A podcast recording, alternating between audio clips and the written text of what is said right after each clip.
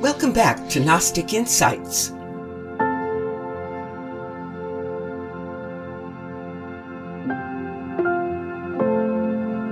My name is Doctor Sid Ropp, and I'm your host.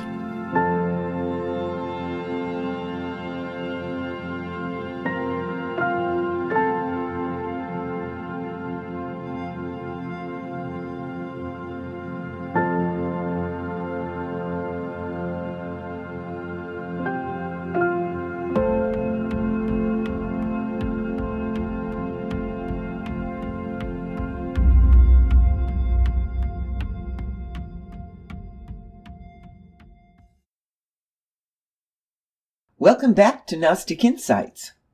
This week I'm actually going to read you a chapter out of the new book. The book's going great. I have completely finished it. I have one more read through to go back to try to catch typos, and then it's ready to print. So I'm very excited about that. This is from chapter thirteen, called The Tripartite Nature of Humankind. Now that we've had a look at Gnostic psychology, let's head back into the Tripartite Tractate for more insight pertaining to the nature of humans. This chapter, this episode, is about the way ethereal consciousness came to create physical matter and how this matter interfaces with that consciousness. The Tripartite Tractate presents the gnosis of how our universe came into existence and how we came to populate it. The Tripartite Tractate describes the flow and process of consciousness, how it was in the beginning, and how it instantiates down here. This information unfolds in a strictly logical manner, and that's why so much of the book and Gnostic Insights is about an eon named Logos, because Logos means logic.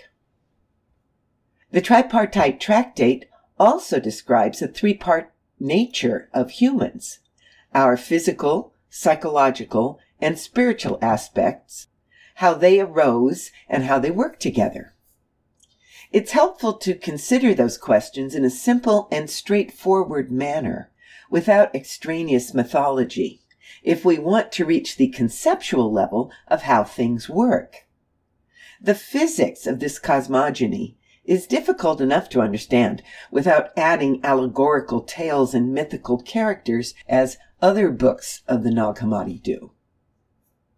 The Tripartite Tractate explains, quote, "The first human being is a mixed formation and a mixed creation and a deposit of those on the left and those of the right, and a spiritual word whose attention is divided between each of the two substances from which he takes his being.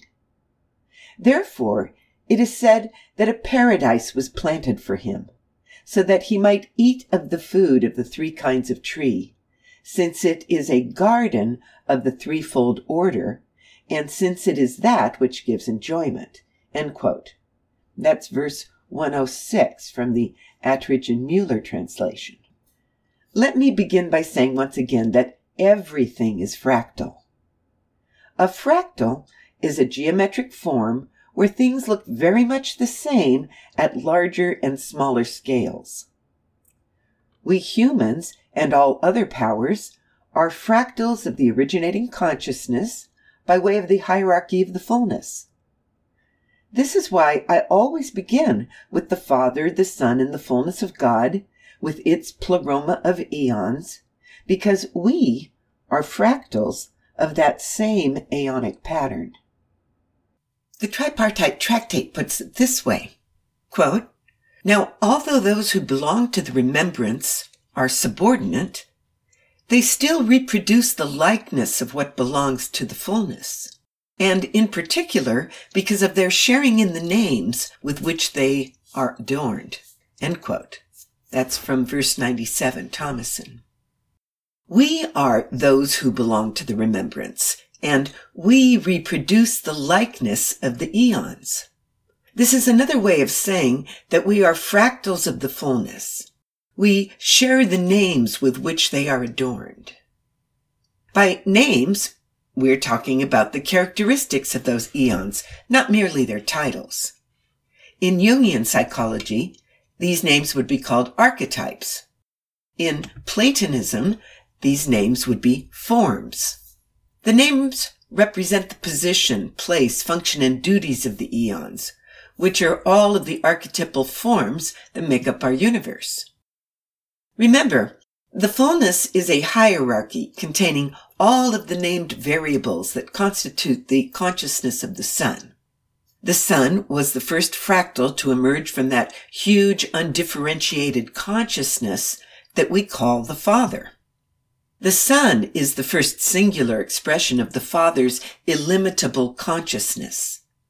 Then the consciousness of the sun divided itself into what we call the all, and the all is what could be considered to be every thought of the sun. The all was not self-aware, it sat in perfect harmony and complete unity with the sun. And, since the originating Father is a limitless source of consciousness, the variability of that consciousness is infinite. Bear in mind, though, that the archetypes of the eons of the fullness only represent virtuous concepts. Quote, while the members of the all exist in the single one, as he clothes himself completely and in his single name, he is never called by it. And in the same unitary way, they are simultaneously this single one, as well as all of them. End quote. That's verse sixty-six, as translated by Thomassen. The Tripartite Tractate says, quote, the Father had also thought in advance that they should exist not only for himself, but should exist for themselves as well. That they should remain in his thought as a mental substance, but also exist for themselves.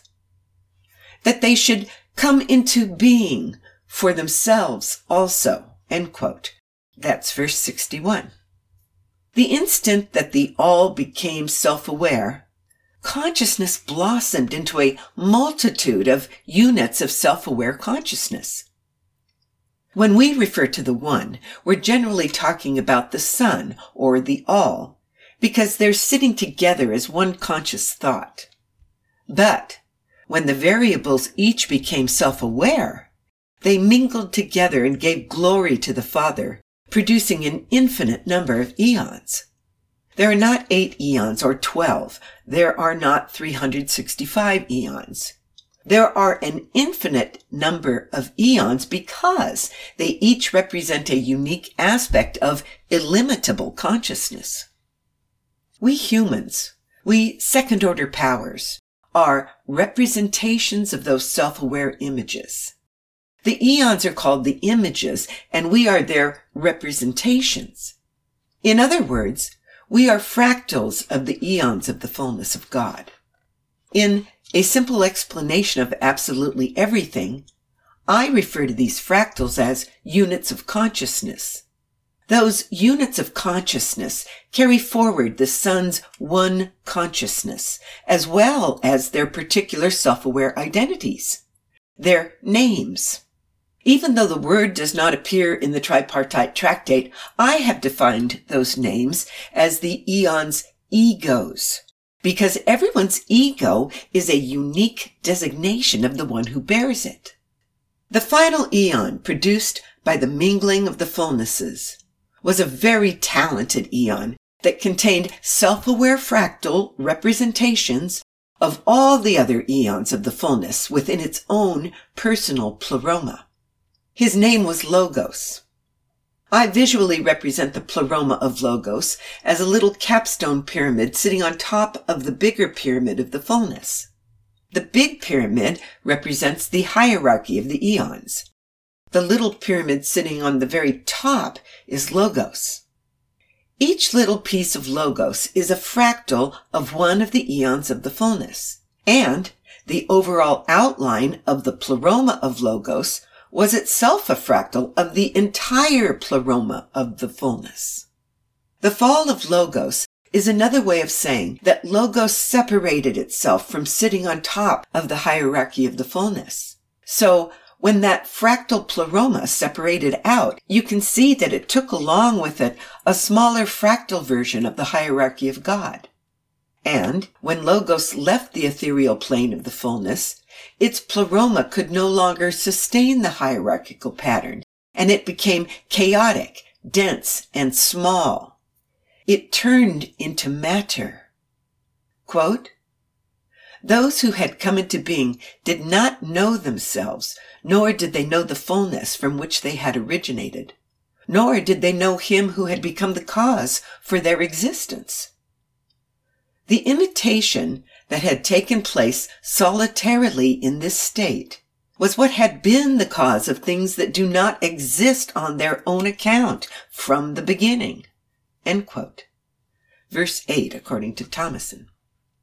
We can speak of the fall as plunging those fractal units of consciousness into forgetfulness, along with the ego of Logos. The chaotic units of consciousness became ignorant of their origin and fell into a lower energetic state, electromagnetic imitations forming the quantum foam of materiality. And out of those electromagnetic imitations, the demiurge fashioned the material universe. Once the fractals of Logos fell into ignorance and self-doubt, there were no longer ethereal, and those likenesses are called the shadows of the images of the eons. They are an imitation in the sense that they resemble the fractals of Logos, but they lack knowledge and order. Logos was horrified by the fall, and the best part of him fled back to the fullness, abandoning his ego below. That rejected ego of Logos is the personality called the demiurge, and the demiurge's archons form the pleroma of the demiurge. The demiurge's manifest body is the hard, rocky places of the material universe. If the fullness is viewed as a pyramidal hierarchy, and we apply the logic of as above, so below, and as below, so above, we can infer more about the fullness of God from what we can observe here below. It would seem that the lower levels of the hierarchy form the patterns of physics that appear within our material universe. Those are our bosons and particles boiling up out of the quantum chaos of the fall. And the laws of physics that ultimately build atoms and molecules. The level above those would continue on to the laws of chemistry, the way things join together in our universe, with smaller bits joining to form larger bits. In the physical universe, the strong and weak nuclear forces are imitations of the powers and cooperation of the eons. It's called the fall because the pattern of Logos no longer vibrated at that high rate of conscious vibration. It became material. It has slowed down and become mud. That mud forms the particles, atoms, and molecules, all of the hard, rocky things of our universe that are superficial likenesses of the lower levels of the hierarchy of the fullness. Matter is referred to as the deficiency, because the fractals of the eons that Logos brought with him have forgotten their origin and their hierarchical duties. Being deficient, they lack the capabilities of the originals. Without the demiurge to bring them order and functionality, the fallen pleroma would remain chaotic and never be able to level up to create the material structure. As we climb up the levels of the pyramid of the hierarchy of the fullness, we begin to find eons with recognizable personalities. And although it is not explicitly identified this way in the Tripartite Tractate, it seems to me that those personalities may be what we call angels and archangels. They are definitely aeonic because everything inside of the hierarchy of the fullness is an eon. The overall pleroma of the hierarchy as a whole is an eon called the eon of the eons. Within that hierarchy are personalities that glorify God and look upon each other with love. I realize at this stage of our developing Gnostic theology, these concepts may be large and difficult. This information is true and good, though not essential for uncovering your gnosis.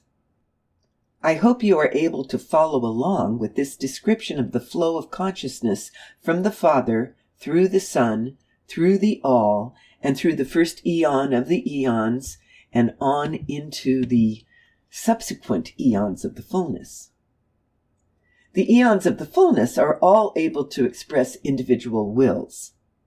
This is the logical emanation of consciousness and stages of self-awareness, culminating in the capacity for independent action expressed by the ego. We second-order powers are fractals of the Pleroma of Logos, emanated during the combined prayers of Logos and the fullnesses after Logos returned from the fall. That's according to verse eighty-two. We are the second-order powers, not only humans, but all living creatures. We come from the hierarchy of the fullness of God, but not directly. We second-order powers are actually fractals of Logos after he returned to the fullness from the fall. In the Sethian version of Gnosticism, there are some intermediary mythological steps involving Sophia and Yaldabaoth. That aborted fetus, Yaldabaoth, is what the Tripartite Tractate calls the Demiurge.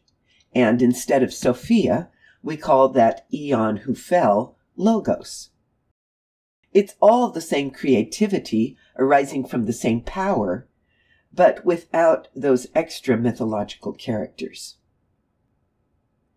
We humans and all second-order powers have a three-partite nature.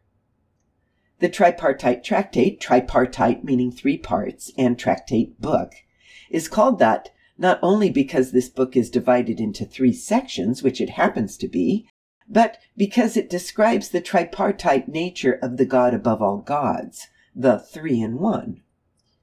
This three-part nature of God is preserved in the Bible as the Father, the Son, and the Holy Spirit. In the Gnostic Gospel, we would say the tripartite nature of God would be the Father, the Son, including the All and the fullnesses, and the Holy Spirit.